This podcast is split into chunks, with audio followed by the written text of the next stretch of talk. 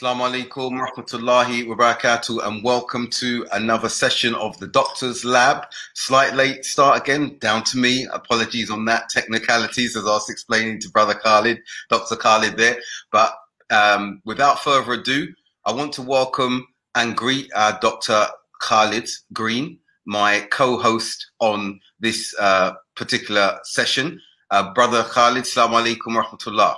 Wa alaikum salam wa rahmatullahi wa barakatuh. Hayakallah. It's a pleasure to be back. Likewise, mashallah, tabarakallah. And uh, continuing from two weeks ago, Khalid, we were talking about the concept of knowledge and when do we take from the scholars, when we don't take from the scholars. And and this this title, I feel, is is appropriate, Death of Expertise and the Rise of the Self-Taught, its effects and it's it's based on more of my research and readings. And I know, as you've mentioned, you've you've been doing some research on this as well. And the reason I wanted to address this because there are two perspectives that we need to take into consideration when we're speaking about the self-taught. Because some of the greatest ulama of our era, of our contemporary um, era, were self-taught to extents, to an extent, should I say and we're not speaking in a particular context that we will elaborate upon about those ulama. We are talking when we're speaking about the self taught, and I want to clarify this about what is taking place amongst laymen, some who have studied a little, and those who have not studied at all. And so, without being obscure in what I'm saying. I, I want to refer to a book that I, am reading at the moment, Salafism and um, Traditionalism. And uh, it's, it's looking at comparatives between the two movements, if you like. And the author uh, in chapter three mentions gatekeepers of knowledge as a, as a chapter. And I want to go through aspects of this chapter and where references are made to Sheikh Al Albani, uh, the traditionalists, and some of the perspectives of the tradi- traditionalists, which we wouldn't have issue with. Neither will we have issue with our great um, scholar and alim Sheikh Al Albani. And I want us to look at that, but not extend it to that lower level and context I've just mentioned. Those who are self teaching, the, the YouTubers, the, the, the edutainers, we cannot put them in the same category at all. That's like the night and the day um, in separation. But in this chapter of Gatekeepers of Knowledge, Self Learning and Islamic Expertise, the author mentions this, which I think is pertinent. The last 100 years have witnessed an unprecedented rise in the accessibility of information through books, media, and the internet. Print and media put experts and laypeople in direct contact after centuries of having clearly distinct roles. This certainly changed the way lay Muslims interact with scripture and scholarship. One of the primary critiques traditionalists make against Salafis is that they are often self learned. He then mentions why they consider their educational methods necessary okay, and the proper framework of understanding um, Islam. So he illustrates several factors that facilitated the emergence of self-educated scholars such as Sheikh al-Albani he mentions here. Among them are the Ottoman Empire's collapse, mass education, and the increase in new media. And then he speaks about these elements creating a democratization of knowledge that led to a decline of the traditionalist education and opened a space for the self-taught to emerge as religious authorities. So there's a lot of validity in what he's saying there. He's he's he's included Sheikh Al Albani as self-taught, self-taught in that context because he's speaking about him juxtaposed against the traditionalists alongside the traditionalist way of learning and their criticism of Sheikh Al Albani and the Salafis. Now we know the defenses to that, and we will look at some of those um, in the, the, the duration of this particular session. Before I hand over to you about that observation, which I think I hope you will agree with some of the observations made there, I want to say wa alaikum salam, uh, Sister Malahat, sisters, brothers who have joined us, um, regulars there, mashallah. Sister Razina, good to see you again. Wa alaikum salam, rahmatullah. So, Brother Khalid, Khalid, please I don't think there's much that can be disagreed in with regards to the rise in accessibility to information. What what do you say concerning those observations? Well, as you said, there there's no disagreement as far as the access to information, okay, mm. and the access to knowledge in general. It's much more easier now with the various means of uh, of learning and social media, YouTube, what have you. Where I do take exception to what was uh, said is regard to the uh, this traditionalist versus Salafis. I think that's totally false. If you take one alim and he just that's an exception. And it's not that he just right. is just a guy who just learned a few books or something like this. He's an imam of Ahl Sunnah and a reviver. But think about all of our scholars, just just the ones that we're somewhat familiar with. All of them. I can't think of another single one like Al Albani. All of them have teachers. They all have a silsila. When you talk about the uh, uh Ali Sheikh families and stuff like that, they are all rel- relatives of Imam Muhammad Abdul Wahhab. They are in that family. They have taken, that's why Sheikh Salih Ali Sheikh and, and those kind of mashayikh, the way they know those books, Kitab Tawheed and uh, Usul Thalatha, all of those books, they have a direct bloodline. So it isn't just you know that they took a, a blood uh, um, transfusion, but the fact is, oh yeah, by the way, my my grandfather, my father, my uncle, they're all ulama, like major ulama, not just you know, oh he's a little sheikh here and there. You know, they have a that that's just the Ali Sheikh family. We didn't talk about all of our ulama. They're all, you know, I don't know. So I I I totally reject that in this. And you can't take one alim and again, I'm because I keep saying Alam. He's not also he's a mountain as well. Yes, yes. And and even if you wanted to take that one mountain of exception, which of course a lot of the groups and sects want to do, mm. it doesn't mean nothing, anything. It doesn't mean right. anything. One out of one thousand, hundred thousand, right. you know, or whatever. Right. You know, uh, you understand what I'm saying? From all over in Morocco, in Egypt, in Mauritania, in you know uh, scholars from Ahl Sunnah around the world in Yemen. Come on, Sheikh Muqbil. Come on, you know, and all of his students. How many hundreds? No, I'm sorry, thousands of students. Right. Thousands, right. thousands, and that's no exaggeration. I have been in his village when there was at least a thousand, at least a thousand. Right. Right. And then it just got more and more and more over the years. So, so in the capacity. So yeah, it's just no. Not... So that, alhamdulillah, this is why I pushed that out to you Mm. Absolutely right in what you're saying that Sheikh Al Albani is an exception. And he is. And as we know, some are saying, and, and we wouldn't have any um, issue with that, he was the mujaddid, the reviver of of um, of this contemporary era, mashallah. The, the hadith saying um, there will be a mujaddid every 100 um, years, mashallah, tabaraklah. And Sheikh Al Albani is being considered. As, as the commenter also, Sheikh Al Albani, he did learn fiqh from his father, I believe it was, and so forth, the yes. Hanafi fiqh. Yes. So it's yes. not like the guy he was just in oh, some guy he picked up some books and he started learning hadith. That, yeah. Now, but remember that we know this. This is through the lens of those who will be critiquing, uh, doing critiques of him, and yeah. that's why it's necessary. I think why I started with this the death of expertise and the rise of the self self-taught because some accuse him of that. The Takfiris, I remember in the early 90s having heated debates online as the Gulf War broke out, where you had Abdullah El Faisal, um, Takfiri, questioning Sheikh Al Albani and others saying who taught him, who name me scholars and everything like this. So this has been something that many have of the those who are not upon um, the Manhaj Salaf have been holding as a sort of claim and as you said, it's an exception to the rule.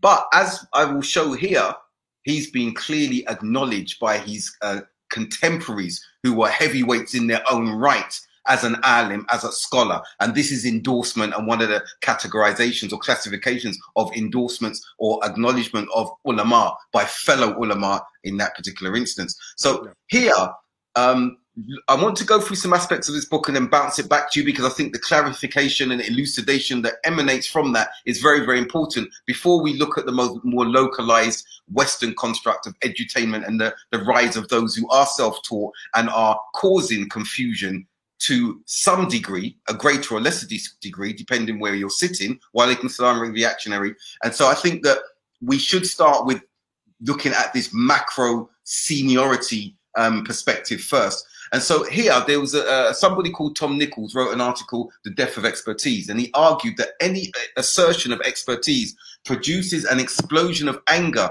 and is immediately dismissed as an appeal to authority.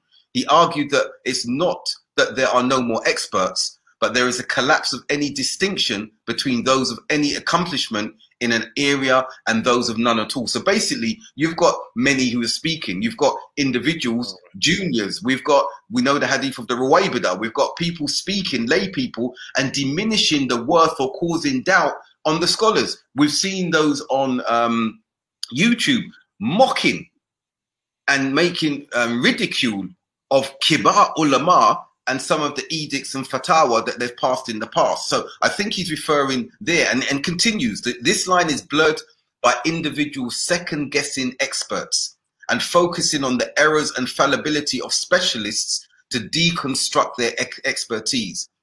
In such a climate, claims of expertise are viewed as an obvious effort to use credentials to stifle dialogue Perhaps this is most obvious in the practice of dismissing facts and expert opinions as fake news. I think, Khalid, you, we, we've witnessed this. We've seen this diminishing of scholarly positions and uh, edicts by those who can't even tie the laces of the ulama.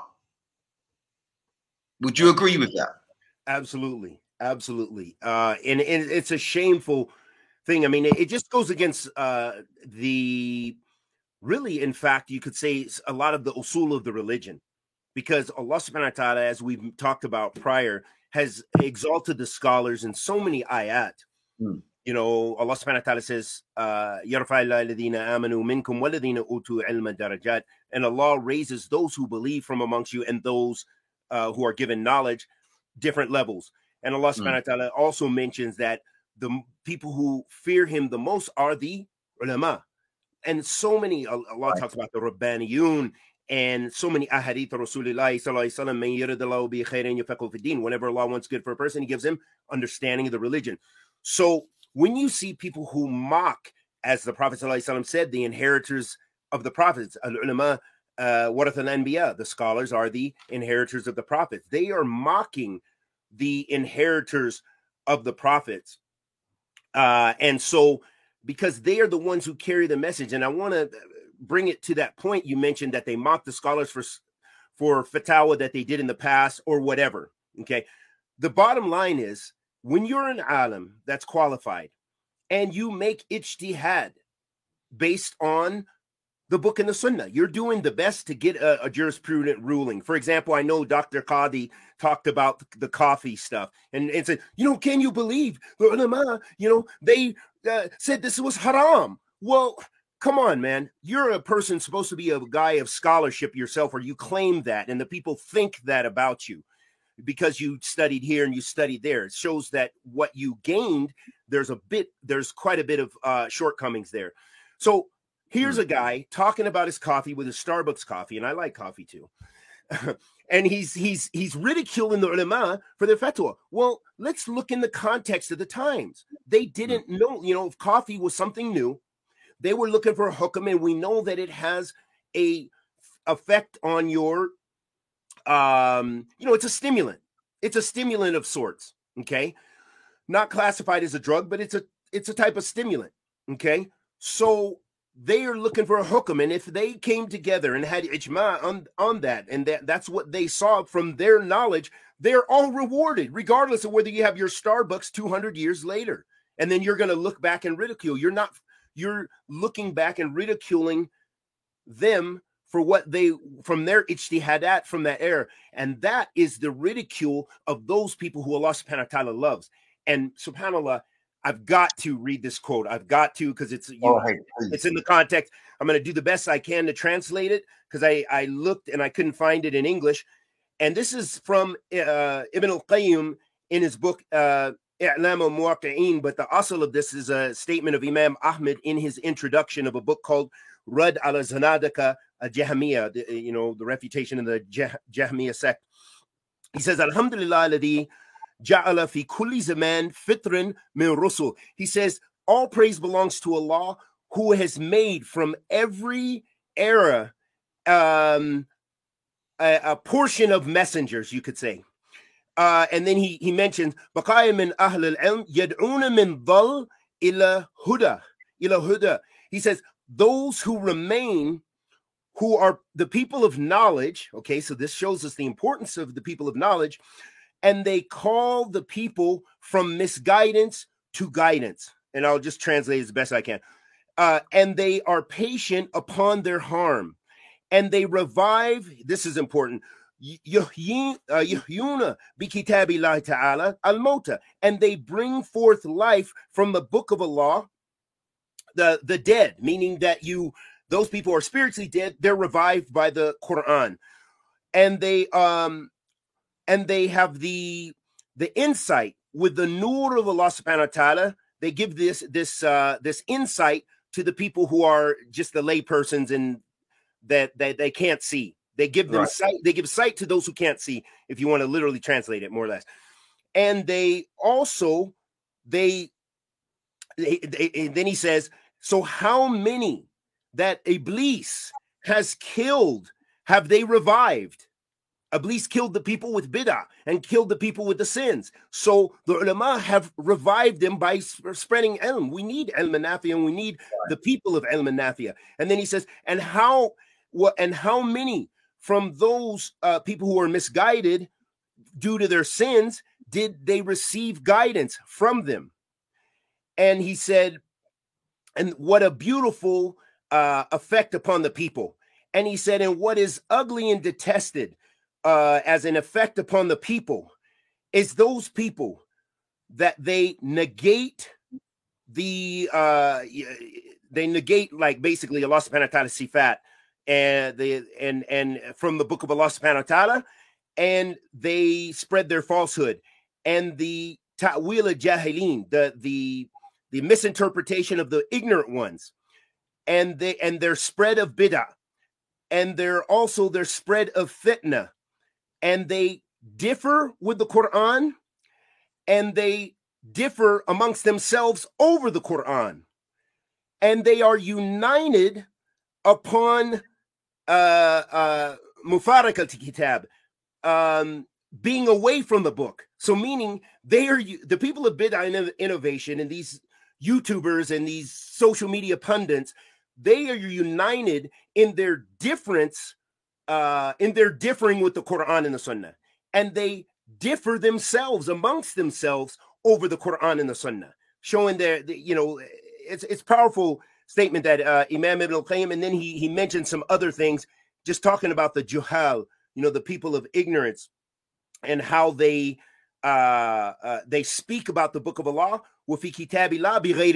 without knowledge. So it's all so relevant to what we're talking about this statement when I found it, it just unpacked so much. I mean, that alone we could spend the whole time just talking about. Yeah. But it shows you the importance of scholarship, the importance of recognizing the scholars, and being aware and beware of the people of innovation and desires for their differing with the book and the sunnah, their belittlement of the scholars, and they want to resemble the scholars, but they are the most misguided and they misguide others no, uh, Jamil, what you've mentioned, alhamdulillah, and, and continuing from that, uh, the, the, the book I've referenced already, he mentions here, the author, popular preachers existed since medieval Islam, but they did not have an outlet like the internet, cassette tapes, and printing press to promote themselves. Several medieval, medieval texts portray popular preachers as a threat to religious authority and public morality. They gain followers through charisma, emotional performances, mm. personal appearance, and impressive clothing. Some could attract huge fo- crowds of followers, and the jurists viewed them with suspicion because they often lacked training or education in law and theology. Mm. So we know this today. If we trans- transfer through time, through the ages, what was happening then through these charismatic speakers, through the those who can attract or large audiences. We're seeing that taking place today, mm. just through the medium of of the internet.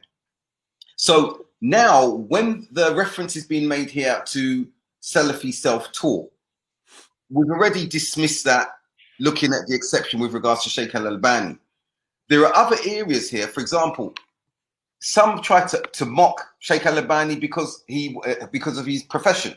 And we know that um, Sheikh Al Albani himself, mashallah, was proud of that trade that he actually had. And I think hearing is an important thing as well, Khalid, because Sheikh Al Albani, we know that he was a watch repairer and maker, and he learned that from his father, as he also learned knowledge from his father, who was a Hanafi scholar.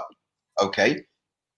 Today, and I'm not frowning upon it in its absolute sense, but we see that some of the edutainers, we see that some of the du'at, some of the self-taught rely solely upon this avenue of dawah for income. Now, again, I'm not frowning upon that.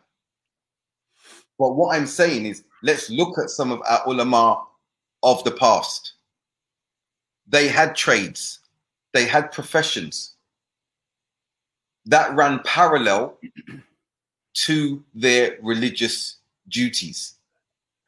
And Alhamdulillah, we have those who are dedicated in this field and are financially remunerated and in government positions and in non-government positions in organizations and this is all good because it enables them to focus on calling and spreading the dawah but when you've got that taking place within the um, boundaries of entertainment, edutainment. Okay, this is when it becomes problematic, and you see this happening largely. I would say, from some of my observations, from the self-taught. Um, I will hasten to add here now, and, and even though we're on um, um, on this channel, and this is a channel of dawah, mashallah. When I, um, you and I are, are not of those who the the want subscriptions of financial subscriptions. And just as quickly as Sister Rosina said, eloquence is not scholarship. And, and very, very apt point, just going off tangentially here. We know in Surah Baqarah, Allah says, Have you not seen he who um, speech um, bedazzles the people? And they swear that they are calling to Allah, but they're the most quarrelsome of, of individuals. MashaAllah, tabarakallah. So, yeah, eloquence is not scholarship at all, but speech bedazzles. And the Prophet ﷺ even uh, uh, warned about this the most someone can come and argue a, a, case and he may be more eloquent than his opponent and and in in speech in this eloquence is is a, a form of magic as as we've been told so hmm. i think we've we've made that distinction um, with regards to Sheikh Al Albani and ulama, the exceptional cases that gathered knowledge and I want to highlight what was said here, which is true. Although Albani has few ijazas, many scholars have characterized him as one of the leading scholars of the 20th century.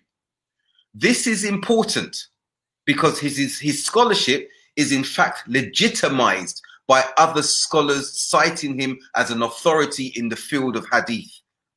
So Sheikh Al Albani has been um, legitimized by Kibar, by Sirah, by all scholars, even his enemies have recognized, as you said, not just a scholar, but an alim. And this is very, very important. So, the, uh, and as you mentioned, when they're trying to dismiss Salafi knowledge or ulama, you've just highlighted at the very start that the vast majority 99.9%, we could almost say with confidence, have gone through that process of ijaza, learning, sitting for, at the feet of their teachers, getting that ijaza, that grueling um, uh, uh, process of learning and transferring ilm. And those today, on I don't want to say our level, us juniors have seldom embarked upon such um, a path and yet are out there questioning, denigrating, belittling ulama and calling to ourselves.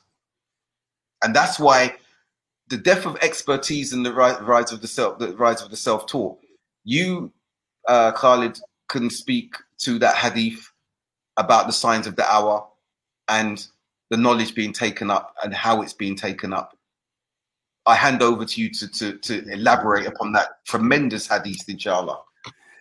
Well, you, you threw a curve at me. I would have prepared as far as having the hadith and, and so forth, but as we know, the hadith of Rasulullah and many hadith in which he talked about uh, some of the signs of the hour and in the last days. For example, the Prophet said, uh, as it was said, "Khattalana Rasulullah khattan uh, وقال هذا سبيل الله." The Prophet ﷺ drew a line in the sand. He said, "This is the path of Allah." ثم خط على يمينه وعلى يساره. And then he drew one on the right and he drew one on the left, and he said, "هذه subul." Those are the paths. Ala kulu sabil fiha shaitan. And at, at the head of every one of those paths is a shaitan.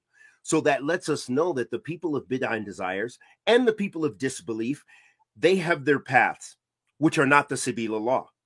These deviant paths, and they are callers. And as the Prophet ﷺ mentioned in another hadith, hadith you're referring to, in which that there would be the uh, uh, you know, the death of the scholars at the advent of the death of scholars and the and the juhal, ru'us juhal, the the heads of the people of ignorance would would raise up and be speaking basically about the deen, and they would guide, they would be misguided, and they would and they would misguide others.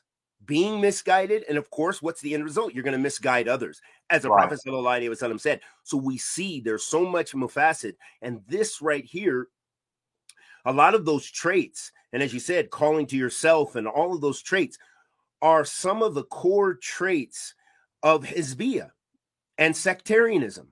Because those traits, if you look at the first sect in Islam, the Khawarij, that they were one of the sifat that the scholars, uh, you know, the classical scholars mentioned, the Salaf and so forth, that they had, they were jahil. They, they, they did, they were jahil of the sunnah.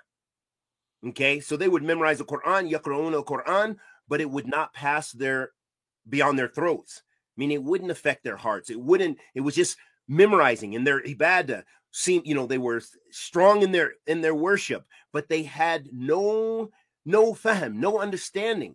And what did they do? They made takfir of the scholars, similar to these people who belittle the scholars. They may not make takfir of the scholars, but they made takfir of the scholars. And who were the scholars at that time? It was the Sahaba So they, you know, they had these wicked and evil traits, and you see these common traits, or you see some of these traits from uh, these people who are self-taught, self-callers, and so forth, haven't done any scholarship. You see some of the mafasid, some of the uh, harmful things that these ignorant people they they speak without knowledge, and they harm themselves and others, as the Prophet ﷺ said. They mm uh, this leads to lying. That it's easy to lie for a lot of them, and they destroy the credibility of themselves and the credibility of others because they're lying. Oh, I heard this. Uh, this is a you know they spread rumors and they they do this without tathabbat, without affirming what was heard and the details. They cut and paste. Look at all these. Eh, we're living a, a, a crazy time of cut and paste because now with the the expertise of the people with their graphic skills and their social media. How many people I, I, have had to check people who take some of my videos and they cut and paste. Khalid Green said this about Abu Khadija. Khalid Green said this about this one. Khalid Green, his response to uh, Muhammad Hijab. And I never maybe even mentioned those people in the lecture. And maybe if it had something to do with traits individuals may possess, that was not my maqsid. That was not my intent. So the people cut and paste to suit their uh their uh their goals, their own aspirations, and their way of uh, belittling people. And we see, as the original Khawarij did, that ignorance, ignorance of under of understanding, uh, ignorance of the correct understanding leads to religious innovation. It leads to all those wicked. Uh, it leads to sinfulness, and this is something uh, which is uh, it's a travesty because now, as you said, the democratization of knowledge, everyone can speak. Anyone. It's just about popularity. Click here. Please subscribe. Do this. Get the numbers. Get the money. Uh, it's it's mm-hmm. crazy. It's crazy. You know, you have people openly doing their sins. Okay, she's wearing all kind of makeup. She's a Muslimah supposedly. She's doing all kind of just open sins. Oh, hi guys, salam alaikum. Here's me and my boyfriend. Da da da da da. Oh, you know, and and uh, and maybe even uh, going to the extent of attacking traditional Islam or attacking aspects of Islam because of ignorance. Because of this platform, this new platform, it allows people to play with the religion. It allows people to misguide others. And this is where we have, uh, as the people keep asking about particular individuals, well, we can think of some of the, for example, the the guy in Birmingham, um, Brother Haji. Okay, this guy is spreading something which is undermining the usul of Ahl Sunnati wal Jama'ah. So we have all of these texts of classical scholars in the Salaf and what they said about the issue of rebelling against the leader. But yet, this guy, 2000, 1500 uh, years later, he's going to add something new to the to the uh, equation. Is that what he thinks? You know, because he learned a little Arabic and he can cut and paste and pick from this book, pick from this book, and then piece together and come up with foolishness. Where is he going to be when he stands before Allah subhanahu wa ta'ala with that? Where is he going to be? And all the people who go to his social media, and all the people who listen to him, and all the people who follow him, and all the people who say, Yeah, I love it, all the people who like it and spread it on social media. What about them? Because they afto, they they make fatwa without knowledge, without qawaid, without usul, without anything, without fiqh. And then they spread their their bid'ah around the planet. And all at the with simply hitting a button. May Allah subhanahu wa ta'ala guide us and the people I mean. I mean, I mean. And with that, Khalid, it comes to the next stage then. And I'm going to continue refer- referencing this book because I think it comes up some very good points. How does one become a scholar? What are the essential requirements, if any, for one to be deemed an expert of Islam? Yeah. What is the difference between studying with a teacher and self learning? In traditional Islamic circles, knowledge was primarily meant to be transmitted through the teacher student isnad, not solely through books. And I know you and I will agree with that, mashallah tabarakallah. Mm. Education through a teacher is what made knowledge trustworthy. Okay, the value and authority of knowledge were not in knowledge itself as much as it was being obtained through proper methods. Okay, so the transmission of knowledge um, crystallized in the Islamic legal thought schools and legal schools of thought. So here, what is being said and expounded here is very important when we're looking at those who are self-taught, those who are, um, as you've described, and as I've mentioned, we've referred to term edutainment. Reactionary, reactionary asked for some examples of those who were self-taught, or he used the term edutainment, um, who were there. Um, he wanted to be so we can be aware of them. I think what could be said, uh, brother, reactionary, reactionary, is Khalid has referred to um, uh, individual that is is prominent in, on on YouTube and on channels with the descriptions that he's given there. We've got other um, individuals um, who are expounding, and let's be clear, no one is questioning their their ikhlas or their, their sincerity or saying they're insincere in, in, in this on this occasion. But what to listen to what is being said about what harm, what damage, the risks of harm being caused moving out of that parameter, if you like, that Isla- Islamic scholasticism has set down from the time of the Prophet has set down Okay, we have to ask and look at the sifat, the characteristics of those who are speaking, and we have to compare them and use the, the scales of what has been long established since the time of the Prophet sallallahu And there's a question that um, um, our um, invigilator, um, brother um, uh, uh, Hassan, has, has, put up uh, asking about something from Muslim brother. Um, slightly off the topic, how did Salafis in general during the 90s react to the sudden rise of intellectual Sufis like Hamza Yusuf? Um, and what were the effects on the Salafi dawah? And that's quite a, a good question, I think, because from a UK perspective, what we saw was this intellectualism from Hamza Yusuf and other Sufi um, Muslims that I'm familiar with in the UK um, who took the term traditionalism, um, whereas Salafis would say we're traditional in uh, following the Salaf or adhering to the Salaf. And they were reacting to the effects of Salafia, the impact that Salafism was having up and down the country in the UK, across the West, because of that reference to orthodoxy, that reference to authenticity of the text, that reference to methodological rigor, um, not this esotericism that was prevalent and still is prevalent amongst the Sufi um, tariqas and movements. And we saw some Sufis seeing that, like Hamza Yusuf, Tim Winter, um, and others, and then starting to reference not only an intellectual um, premise of their understanding of Islam, but they started citing hadith, athar, and looking to their authenticity. And one of the brothers is completing his PhD on um, an element of this, in which he showed the publications and books that were being translated um, that became predominant in the West and that influenced the shape and direction of translations in the West with regards to referencing authentic narrations were none other than the Salafis. This is empirical research and fact that Khalid and I are aware of as uh, we grew in the 90s. And so, what were the effects on the Salafi Dawah?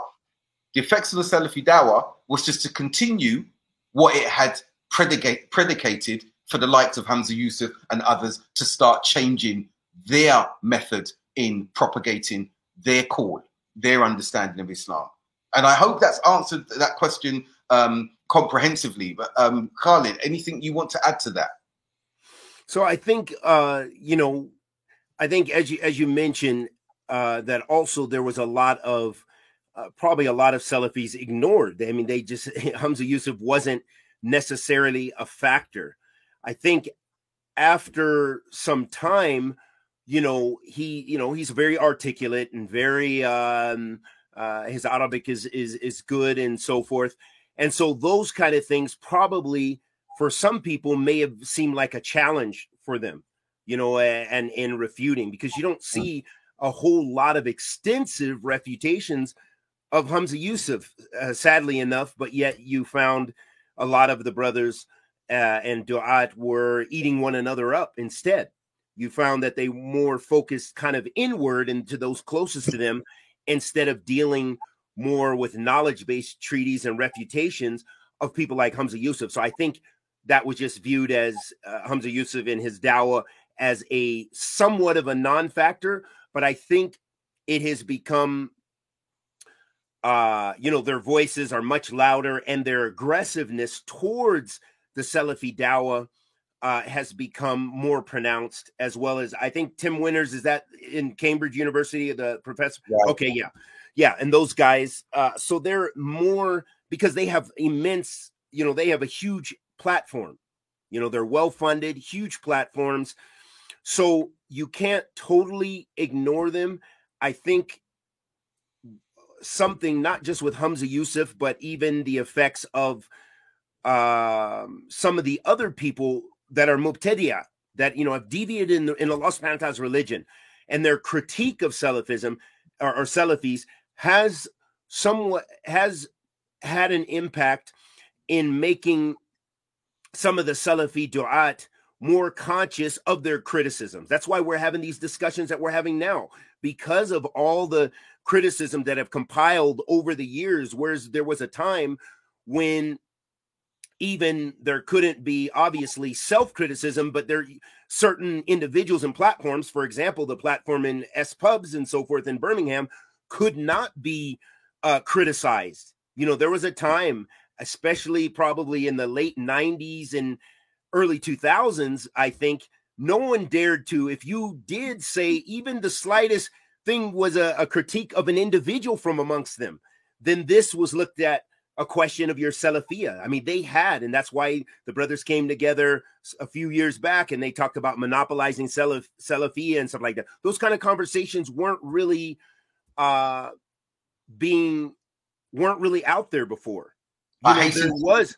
I mean, maybe there's there's some. Maybe you guys had something in Brixton. I know you guys had, her, but still, those guys really they had a huge impact, as well as Brixton. But uh, but uh, around uh, you know outside of the UK, like in in the US and in in Europe. I mean, it was just like you know, and that's why certain people are still under kind of that that spell, I guess you could say. You know, I've heard some younger people say, you know, hey, I believe they're on the haqq. And I said, well, what do you mean that? I mean, what do you mean by that?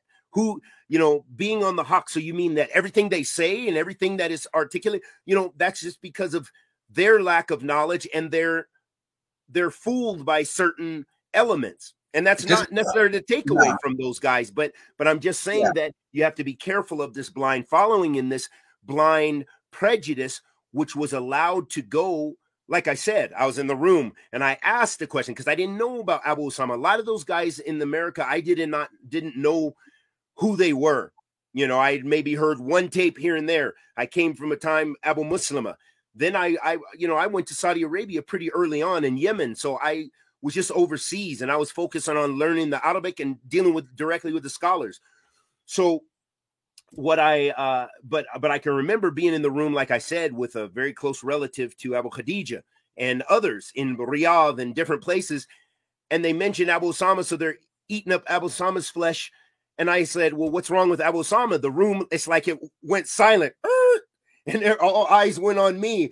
And then they start talking about motorcycles and he wears a leather jacket. He comes to the UK and plays basketball and curses and, you know, all this kind of stuff. And I was like, wow, what about what takes you out of Salafi? I mean, why are we, why are you guys, you know, eating his flesh? You know, and this is the kind of thing. There was a, a, a very strong lock and a conspiracy of silence. People saw oppression, but they could not speak. If you spoke, if you defended, if you commanded the good and forbid the evil, you saw. I, I saw guys, some of the heads of, of that organization, they were criticizing a particular guy who I was in Yemen with. I was in the other room, literally, when he got the fatwa from Sheikh Muqbil. I was in the masjid, so I knew what he said was true. He put it on the Salafi talk forum, and they called him a liar, and they said all of these things. I was literally there. I was literally in the other room. So I know what he said was true. And he got a fatwa from Sheikh Muqbil to study with even in a place of bid'ah. And also two other Brits that got a permission. They say, Sheikh, we can't go to Dammaj. We have big families and this and that and the other and that and the other. He gave them a fatwa. Okay, yes, you can study here at this Akhwana Muslimin, who was the direct arch enemy of Sheikh Muqbil, Zindani's university. But with these conditions, they say, Sheikh, we know about Sururiya, we know Akhwaniya, we know this, we know this. Can we, you know, because we don't have the access, but we want to benefit. We're in Sana'a. Okay, he gave them the fatwa. Subhanallah. So I was there, but then my point is, is, is you know, there was this conspiracy of silence. So this is a very dangerous thing. We got a little bit off topic, but you know, may Allah yeah. help us. I mean, I mean, but let me say, mashallah, yeah, I think just quickly on that point, um, Salafi publications, um, the cult as I call them, their intention was hegemonic, okay, whereas Brixton's was not. That's just the simple difference between the two when it comes to spreads, effects, everything like that. We were giving dawah to our community and anyone who wanted to benefit, and that happened to be those from up and down the country, other parts of Europe, and some who came from America. That's the one thing. Speaking still to the Sufi aspect, and then I want to move on because it's still within. It brings us back into this conversation regarding the um, Sufism. What I did see, however, as well, speaking more to Muslim brothers' um, point, is individuals like Mahmoud Naqshbandi, okay, from from the um, uh, South London area, and we were vehement opponents. Um, when I used to go and pray in Croydon Mosque, and the, the brothers, when we came to Salafia, we, we came to Dean actually, and then we were upon Salafia from the start, and the tension and the clashes and the unwelcoming that happened in that local mosque there. And they were saying to us, go to Brixton, five miles down the road, basically don't come here for anything else. And because Mahmoud Naqshbandi was a convert, white British convert, um, very eloquent, very well to do, but on the Sufi tariqa, he had a lot of weight with that local community. Now, seeing him reference, and I met him years later, um, a counter rad um, counter radicalization event that I was speaking at, and he actually came and was there. And to hear him praise the Salafis and mention, because I was there, he mentioned myself. I when I spoke, I was surprised in his writings, referencing the most um, uh, effective in this this area are the Salafis, and not just comments. He wrote about Salafis no. and their rise in the 90s and their effects.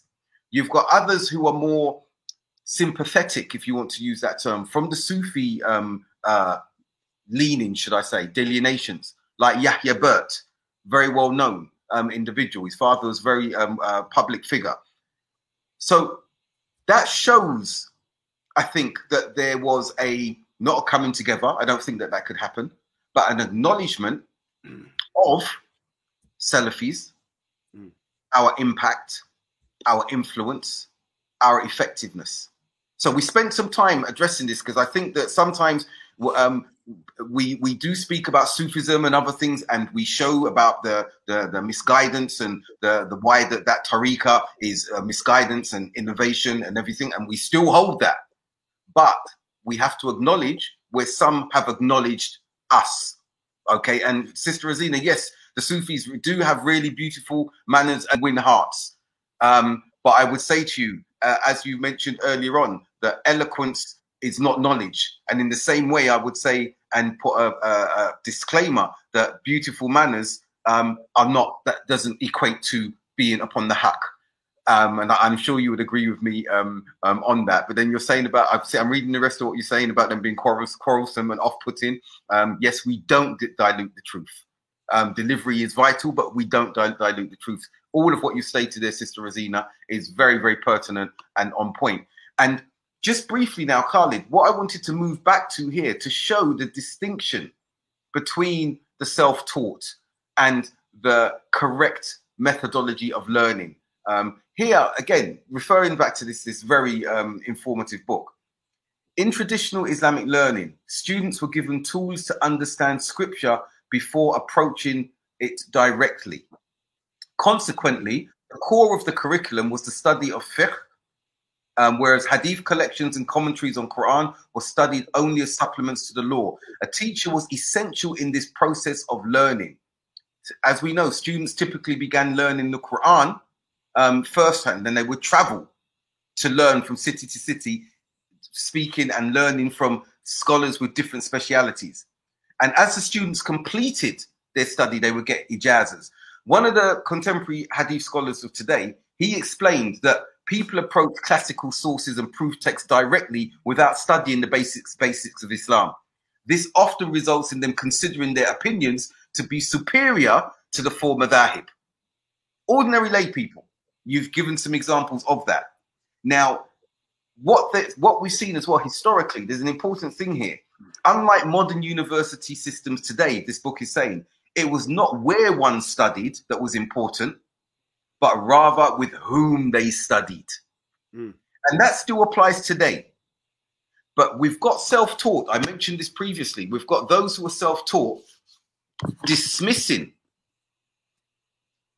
knowledge as it relates to the ijaza system they may say, oh, Sheikh such and such saw me. I visited him on Hajj or Umrah, or I spent a few weeks with him, and he said that um, he's a wise man. Take from him. He's a, he's an upcoming student. Take from him. And they've taken that comment or compliment of the scholar as an ijaza to go and teach, to go and give dawah in the West. And basically, uh, I believe that's making a mockery of this very, very fundamental aspect of scholasticism and I think Khalid, you would agree with me to to an extent with that. I think that that minimizing, just like we see what happened with ilm mustalah hadith, the science of sciences of hadith, we mm-hmm. saw lay people using these terms. We know now, long gone, of jarh wa ta'dil, and using these terms that scholars used, and bringing it to the level of laymen and using it against laymen. And alhamdulillah, I and those who were with me in the communities I come from were not those who were um, silenced by this cult, as I call them. We existed before they um, they were around, and I suppose those who came under the hegemonic grasp of that organization, feared Jarh wa Ta'dil um, and its effects upon them, and oh, we're going to go and report you to a scholar. To be honest with you, the tazkiyah comes from Allah subhanahu wa ta'ala, and, and it should be that, fearing what anyone's going to say about you because someone's going to tell a story or lie concerning you shows something about the weakness of your understanding of the deen and the import of how you should be as a Muslim if that's something that you live your life according to. Unfortunately, a number of Salafis did and continue to. I hand over to continue to what where is uh yes, yeah be being by, yeah yeah being called out or if they mm. fall out with the cult leaders they will be denigrated marginalized and they fear that and this speaks more to the bullying of this cult and it also speaks more to the lack of knowledge and ignorance of those who fear this hmm. Yeah, I, I, probably wouldn't be as harsh, uh, or I'm not as harsh in my critique as far as I think there was a real conspiracy of uh, of silence, and and, and uh, what I mean is hmm. there was a fear, and I think there is some legitimacy. I mean, we see this. Yeah, you shouldn't fear. Uh, of course, your your true fear, your true hope when it comes to ibadah, this is with Allah subhanahu wa ta'ala. But there right. is what is known as uh, a khof tabi'iyya, a natural fear. And part, perhaps, a part of that natural fear is the need to be accepted. I mean, if you're calling a, uh, you're doing dawah, and then all of a sudden, everyone, I'm talking everyone, they begin to reject. So, for example, you have this platform, you have your website, you have other venues. If everyone all of a sudden shut down and said, Dr. Abdul Haqq, no, you're not going to, no more doctor's lab, no more other programs you're doing, your even your website shuts down, your uh, conferences that you attend and stuff, they say, no, no, no, no, no, no. The words come out.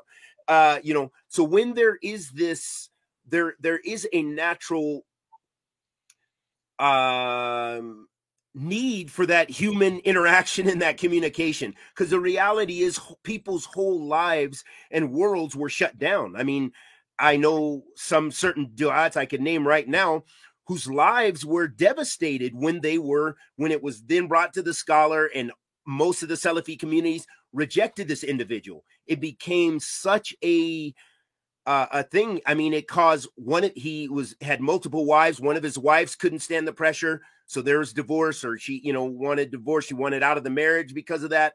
You know, it just affects everything. It affects people's children. I mean, it's it's real. It's very real because you know this is our platform for articulating Islamic knowledge. If no one wants to listen, where are you gonna, you know, you know, you understand what I'm saying? I, I hear I hear what you're saying, and and to but uh, the reason why I will beg to differ with you on that, and, and I'm speaking from experience before this cult emerged, and I, I knew them. You know, I know those members before they they went in the direction that they went into. For anyone to place themselves in an environment or in a, a context where that can happen to them, their family, and everything like that, they need to ask themselves, what are they doing? Because to be, you've given examples. If my website shut down or no one's taking, I don't look to see how many followers, how many listens, people need to listen. I don't care about that. Shall I tell you why, Khalid? Because the premise of what we should be doing should be, as we saw in Surah Araf, I think it's ayat 157. The people came to the preachers and said, Why are you um, calling to a people who are about to be destroyed? They said, Perhaps they perchance they may fear Allah and that we may be free from guilt before our Lord. We know of the narrations regarding some of the Anbiya who are going to come with no prophet, no followers, um, one follower, two followers. We know of these narrations. These narrations should be a, a, focusing and refocusing point for us as to if we are going to be speaking and sharing a little bit of what we believe we know, what is the reason we are doing that? There is no authority okay except if you're a part of a muslim society and you are part of the establishment or you've been given license to teach and everything there's no authority that can should be able to cause such devastation if you are no longer um, uh, authenticated or endorsed by them. And so I, it's happened. It is a reality. I know it's happened to individuals. It's caused distress. It's caused family breakdowns and everything. That is a reality. But I will still come back and ask, how did such communities, people, allow an entity to rise to be able to dictate that to them? Because that is the problem. So sorry for me. I say no. That has never been an issue. Even my local community, um, if I'm ostracized by them or whatever that's not going to be anything where, okay, I've, I've exposed my family to such an extent that we're either part of the community, and if they ostracize us, then it's going to cause us distress. No, that's not what I came to this dean for. That's not what I understand about this dean. This is not what I understand about calling to the dawah and everything. And so when you've got that happening, then everyone, those it's be, being done to, those who've set up their communities, their organizations like that, need to check themselves as to why are they here? Why are they doing what they're doing? And unfortunately, with the self-taught, that's been a, a beating rod that some of them have used to ostracize others. As you've been taught, if you teach on the internet, we are going to warn against you. When it used to be um, PalTalk, they'd go into rooms, you cannot teach without our permission. They went to London, you cannot talk it unless we give you permission to talk. And individuals will become afraid of that. Why? Why? This is something that is unacceptable. And you, you would agree it's unacceptable. But then I would say to the individuals who have let that happen or found themselves in that space where they're feeling that fear, that concern that a scholar is going to speak against them and such like. You know, I've had some of the scholars speak against me, and I've said, okay, is it true? No, it's not true. We're in the law of, we're in Saudi, we're in a Muslim country. Let's take it to legal. Let's see, let's see what Sharia courts have to say about that. Even if it didn't go that far, is this true before this before Allah subhanahu wa ta'ala? No, it's not. My Salafiyah doesn't come from anybody. My my my Islam is not for anybody. That's that's the the the asl of where we should be. And that's why self-taught in the context of what we're speaking about is devastating because it causes harm not only to the individuals who are self-taught who become even more self-aggrandizing thinking that the more followers that they have they must be doing the, the right thing. But it causes devastation to others who they then chastise or decide to target. And it's a huge problem. Because ulama when they speak with knowledge and the, I mean knowledge and information about individuals, contemporaries or others, they do it because they believe it to be the truth and they have the evidences before them, fearing Allah.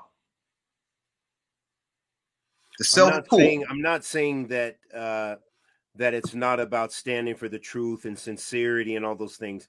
But if we look at the the nature of human beings, we go to the Prophet Muhammad sallallahu He was saddened. He was saddened by being rejected by his people by being stoned. This is what I'm talking about. These are natural reactions. If your whole community, everything in your world changes and is against you, your own family maybe, that's real. Those are real uh, things. We can't just say, "Yes, I'm going to be the strongest. I'm going to be Malcolm and stuff." Malcolm was was sad too. Malcolm mm. was distraught by breaking with the nation. He still stepped on the truth. He spoke the truth, but he was really hurting inside. And even some of the research shows that in a minute, he would have loved to reconcile with them.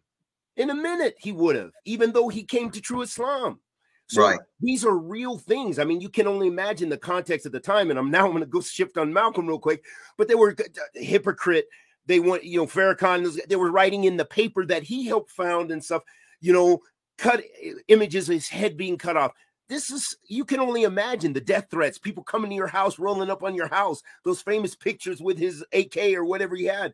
That's real. The Prophet Sallallahu all the the huzn, you know, he had sadness. He was being rejected by his own people, but he still made dua for them. He didn't give up his call. So my my my point is, is that, but there's real there's real uh repercussions and real uh, things. It doesn't mean we give up the call. That's not what I'm saying. But what I'm saying is we cannot ignore those real things. And and there is a community of acceptance. If everyone shuts down, if everyone, if I all of a sudden had no one listening to my YouTube, and I thought about this many times, just stop Dawah. I just have my books and I'll just read my books.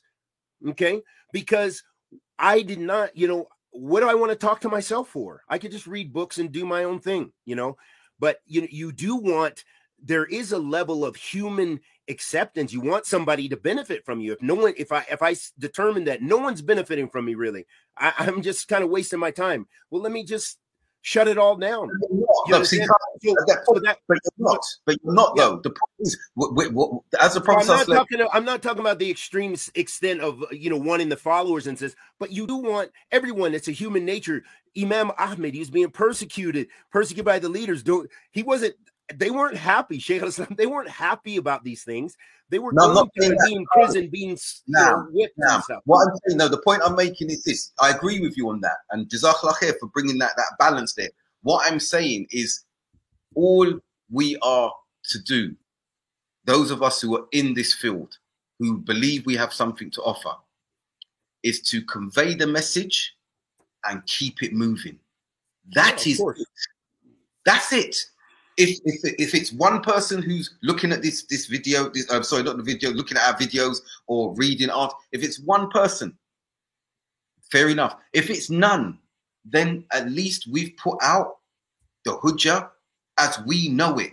We've conveyed the message as we know. Convey the message, even if it's one ayat.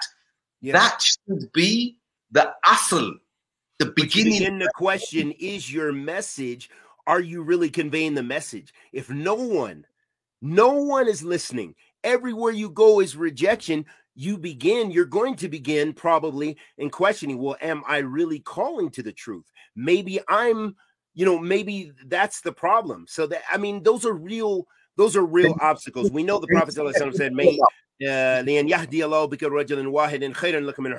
if Allah guides one person to your hand, it's better for you than the red camels. But not everyone can can operate by that by just that you know they they you know you're dedicating your time your energy and your life. There's no compensation. You hope you're getting compensation in the hereafter at least but there comes a time when you're doing it. It's like hey i gotta work. I gotta do Khalas, why am i wasting time with this doing dawah and stuff like that? So these are real uh, things especially if it's all rejected and you're getting threatened and people you know, hate you.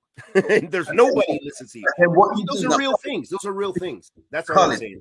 I've been I've been in the heart of that, as you know, Chuck theories. But you still had a crew. You still had many people who supported you. That's the oh, thing. Oh, okay, okay, Khalid. But but I lost I, lost friends and colleagues on the way. That's gonna be, uh, and that that wasn't because of what was being said.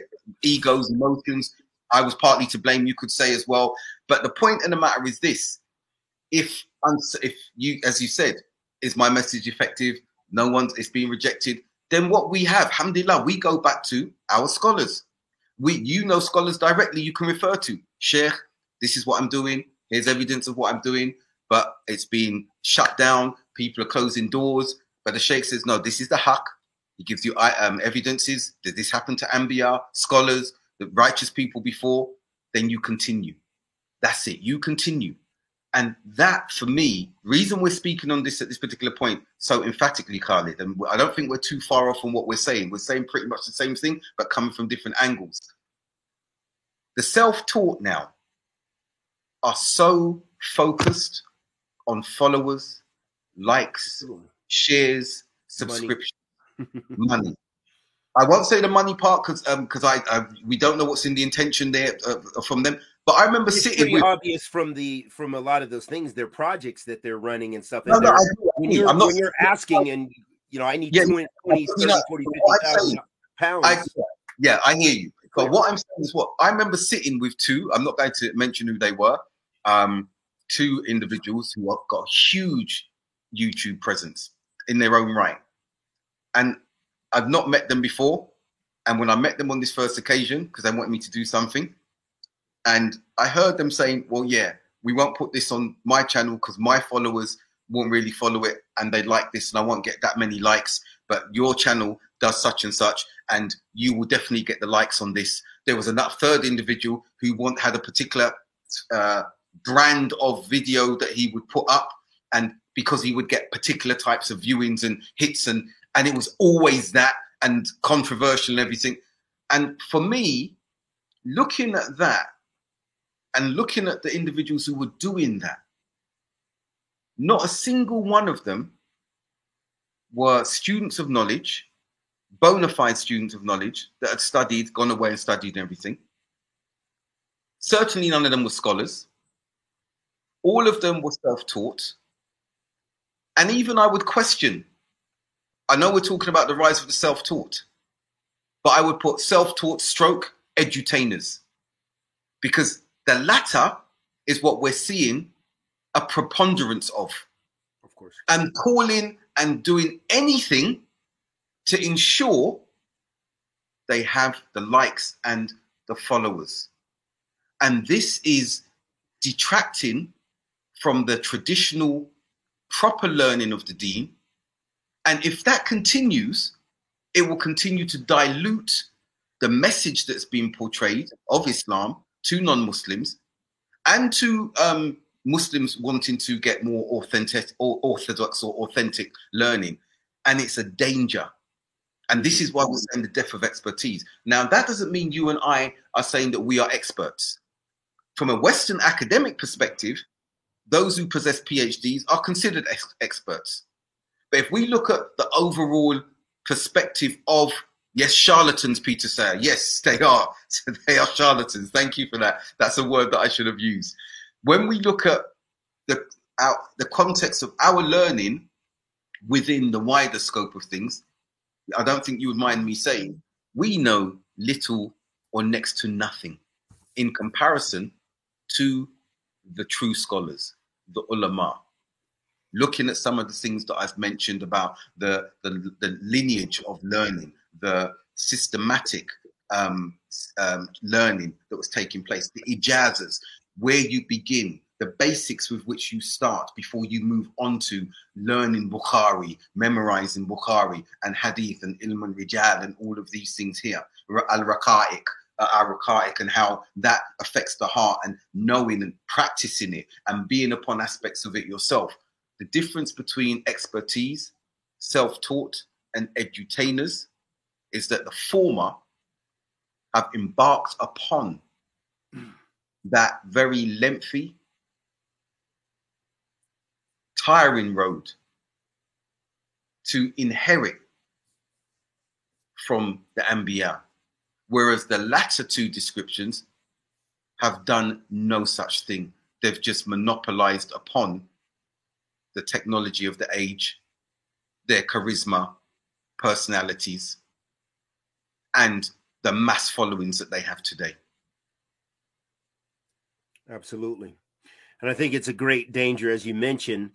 Uh, and Allah knows best if it'll even turn around because this has probably been part of the sunnah of Allah subhanahu wa ta'ala that you'd have a lot of uh, people of deviancy. And as the Prophet said, that would call to uh, the paths of, of wickedness or, you know, those distractions instead of calling to the book and the sunnah. So I think that is a real, uh, a real. It's a reality. I mean, and sometimes I do look and and look at how how I see. Uh, you know, you look at those. For example, we were talking about those Sufis. Well, they get like literally hundreds of thousands of hits.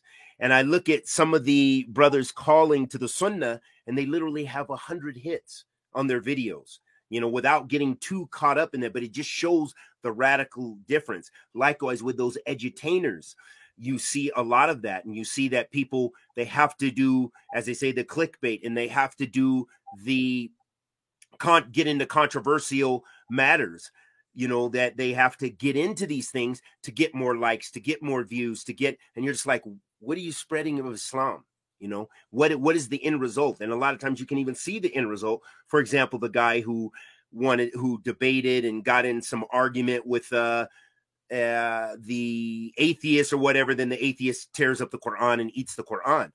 You have to understand what what kind of dawah is that? What was the end result of your your methodology, your means of giving dawah? You should be calling to the book and the sunnah based on the way of the Prophet if that is your you know, if that's what you're trying to do. If you're trying to do entertainment, well, then maybe you need to be in the entertainment field, not necessarily Dawa and entertainment Dawa. So this is a very um, it, it, it's it's kind of a travesty, you know, because as you said, it the end result is it dilutes uh, people's learning of the dean and they don't want to have a desire. They just want controversy. They just want names. They want something, sh- you know, to click on to listen. It's not like they're going to sit and do a book or they're going to learn something more about their iman or something like this, but rather it's that entertainment. Well, right. As, as you said, the clickbait and Jordan um, uh, Jordan Peterson as reactionary saying that, the uh, Muslims are drooling over him. I haven't watched the videos. I haven't followed um, um, that in, in its entirety. And and there's a thing there um, as well. When you get distracted by the edutainers to understand what is taking place in in that that, that area you yourself can become distracted by that. As hassan is posting and highlighting there there are those muslim influences chasing likes and money. Um, channels earning up to $10000 per month and they're exploiting islam for gains in the dunya. Um, they're looking at the algorithms and how to maintain that algorithm um, to earn the finances, to earn the popularity. Remember, some may not be earning finances, but we know that popularity is a drug. We know we know fame is a drug. Um, I remember years ago there was a Muslim edutainer, and uh, he turned up in London. I can't remember what his name was. I was watching the videos, and um, unfortunately, some of the young individuals that I knew were going to see him, and literally he just turned up to be there and told everyone he's going to be in Hyde Park or whatever. And all these young Muslims turned up and were drooling and hijabs and everything, and and getting pictures with him. Some were crying, and he did absolutely nothing. But because of his popularity, we're going back 10 years or more. It's just come to mind now. Because of his popularity, that in itself is a drug. And mm. controversy follows such edutainers because they court controversy, because that's what gets them the attention that they require. Even if it means clout is a drug, absolutely. Even if it means saying things that are outrageous regarding the Deen of Allah. And we know that I remember sitting with scholars many years ago in the 90s, and they mentioned about the individuals, how they they seek innovation. So they may have learnt Quran, and because so many of Hifz of Quran, then they don't stand out from many in that instance. They may then have learned plethora of Hadith. Again, that's something that's done by many muhaddithin. So they don't obtain fame in this particular instance. Then they start moving in a direction and making statements about the dean that others haven't made before, or bringing concepts or questioning concepts that others haven't made before. And that starts turning heads towards them, positive and negative. But it's the attention that they want. And they start formulating their ideas and their bid'ah and innovation upon that. And this happens with self taught as well. And we've seen that. We've seen, unfortunately, some individuals who were upon Salafiyah. And you know who I'm referring to here, who were doing refutations, who were speaking and doing things. And they've actually, from what we are seeing, apparently exited the dean mm. in America with statements not only questioning Allah, but doubting particular um, things vocally and have got a following from mm. non-Muslims and Muslims regarding the doubts that they are put expounding about Allah. I only listened to the introduction of um, one of the um, things. I know the individual. I've been communicating with him previously, many, many uh, months ago, year, a few years ago as well. And when you are self-taught, that is the risk. When you are self self-taught, the grounding isn't there. And if we are self taught, because some of us to a greater extent are, then we shouldn't push out that self teaching without verification and referencing of the ulama. That's very clear. We should not speak beyond our remit. Yeah. That's what, what, I was going to say is the is knowing your level. That's the bottom line. Yeah. Even if you regardless of your level of, of study, whether you're sheikh compared to the ulama, compared to an alim rabbani, that you know your your level, you know your your level. Otherwise, and, and the scholars have talked about this extensively. You'll find many uh, works, Ibn al-Qayyim and others speaking about this, and and even Athar of the Salaf. But knowing your level is so important because if you don't uh, know, it's it's too easy to speak without without knowledge and get too excited and, and say something and you're in a public forum. I mean, it happens. All of us make mistakes, as the Prophet ﷺ said, Kulubna Adam All the children of Adam commit sins or make mistakes, and the best of those are those who repent. But at the same time, the ones who uh, are self-taught, as you mentioned, that they they have gaps in their knowledge. They tend to make more mistakes, uh, and then they make fatwa without knowledge when they when they shouldn't even be making fatwa. Mm-hmm. And I'll um, end with this. I, I was uh, visiting Sheikh Salih Suhaimi when, when I lived in Medina, and um, I asked him about uh, going to a particular place because I don't want to mention. And he said, so and so is our sheikh. He said, have a sheikhana. But he said, those who came after him, they, Yusib uh, uh, Qalil uh, will yukhti kathir. He said, those who came after him, meaning his students, they make many mistakes and they get it correct sometimes. And then he mentioned that particular sheikh who had already passed, and he said that he, Yusib Kathir will yukhti. He he got it correct a lot, and he would sometimes make mistakes. So that was a very important thing. And these are all ulama that we're talking about. You know, this is in the spirit of ulama because I was asking him a particular question, and then he mentioned about that, and he mentioned uh, specifically, uh, you know, uh, a particular alim, but his his students, some of the issues going on there. So this this shows it this happens with ulama what about those as you said that are self-taught you we see it all the time you see so many people they want to get a new forum they want to start a, a, youtube channel. I mean i get people who ask me what do you think brother? Should i start a youtube channel? I said no you should continue studying. You know oh you just started studying? Well give it some time. I i didn't start even i started a youtube channel for uh revising my knowledge really that so i wouldn't forget because i was still living in saudi arabia. That was why I did it for revising. And that was after many years of study and many years with ulama. So, you know, you're going to start studying after a year and you're going to start, I, I, say, be patient. So, and, no. and you see the what happens when they're not. A lot of times they rush, and then all of a sudden they're making fatwa and they're talking about jihad. And next thing you know, they're under the prison. I know a, a particular brother like this said, Hey, let's do a collaboration. Then I see in the news about a couple months later, a brother sent me the article because uh, this is in Seattle.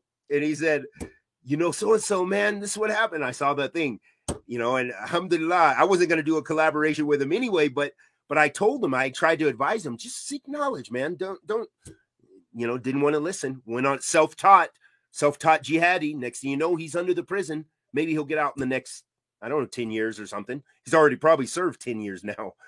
But Allah stand. Nah, that's the reality. I think we conclude on on this point. Um, uh, good question by a Muslim brother.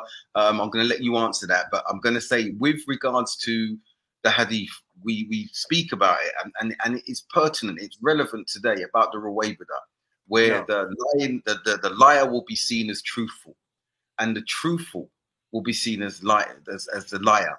And then mm. our Ruwaybida will speak. And they asked, the, the companions asked the Prophet Sallallahu um, what is or who are the Ruwaybida?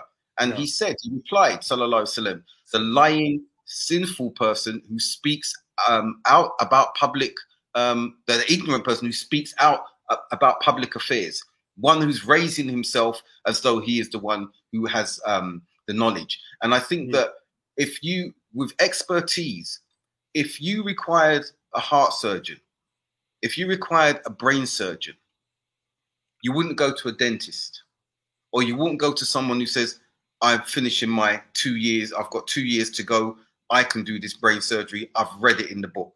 I can do this heart surgery, I've read it in the book. Sit down, I can do it. You would never go to these individuals for your life to deal with dunya, with your health in the dunya. So, how is it that we are following, listening to, adhering to self taught educators who may be sincere, who hmm. do not have that knowledge that can direct us comprehensively towards our akhirah, mm. which is much more important than brain surgery and heart surgery as it relates to the hereafter. Mm. No. Ibn al-Qayyim had some speech very similar to that, I think in I'lam al-Muwaqqi'in as well.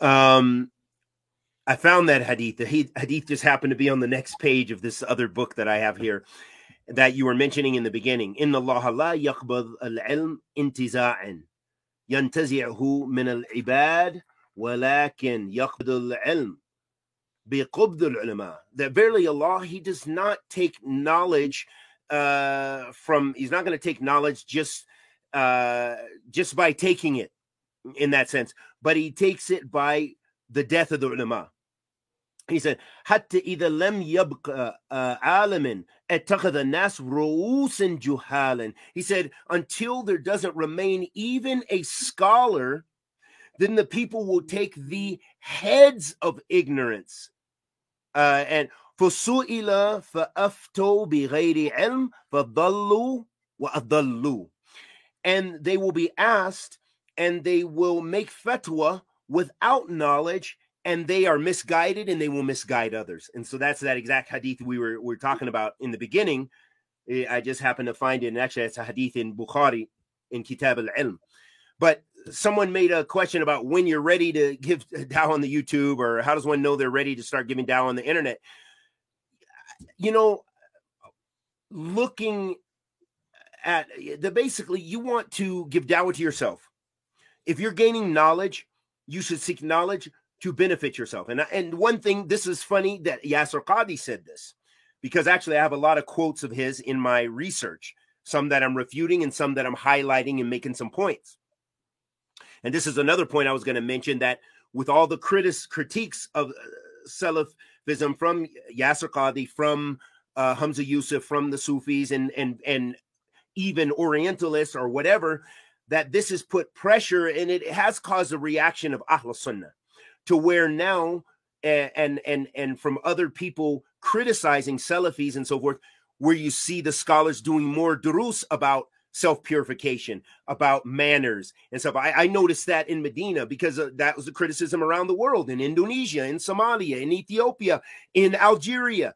The, pe- the people, the other Muslims criticizing Salafis because of the lack of manners they were seeing. It's already there in the deen, it's already there in the book in, in the Sunnah, but unfortunately, a lot of us and students from around the world not understanding. This isn't something unique to Birmingham. This is really in, you know, I've seen it in my travels. I've seen it in Indonesia. I've seen it on the ground in Ethiopia. And so the, you know, those are real problems. So that, that pressure, that outside pressure, that causes a reaction. Sometimes it's a positive reaction. Sometimes you need the pressure, even from your enemies, to get right correct. You know what I mean? Uh, got off topic, but how does one know they're ready to start giving dawah? So focus, focusing on, and, and this the point I was going to say. I opened this up because Yasir Qadhi mentions.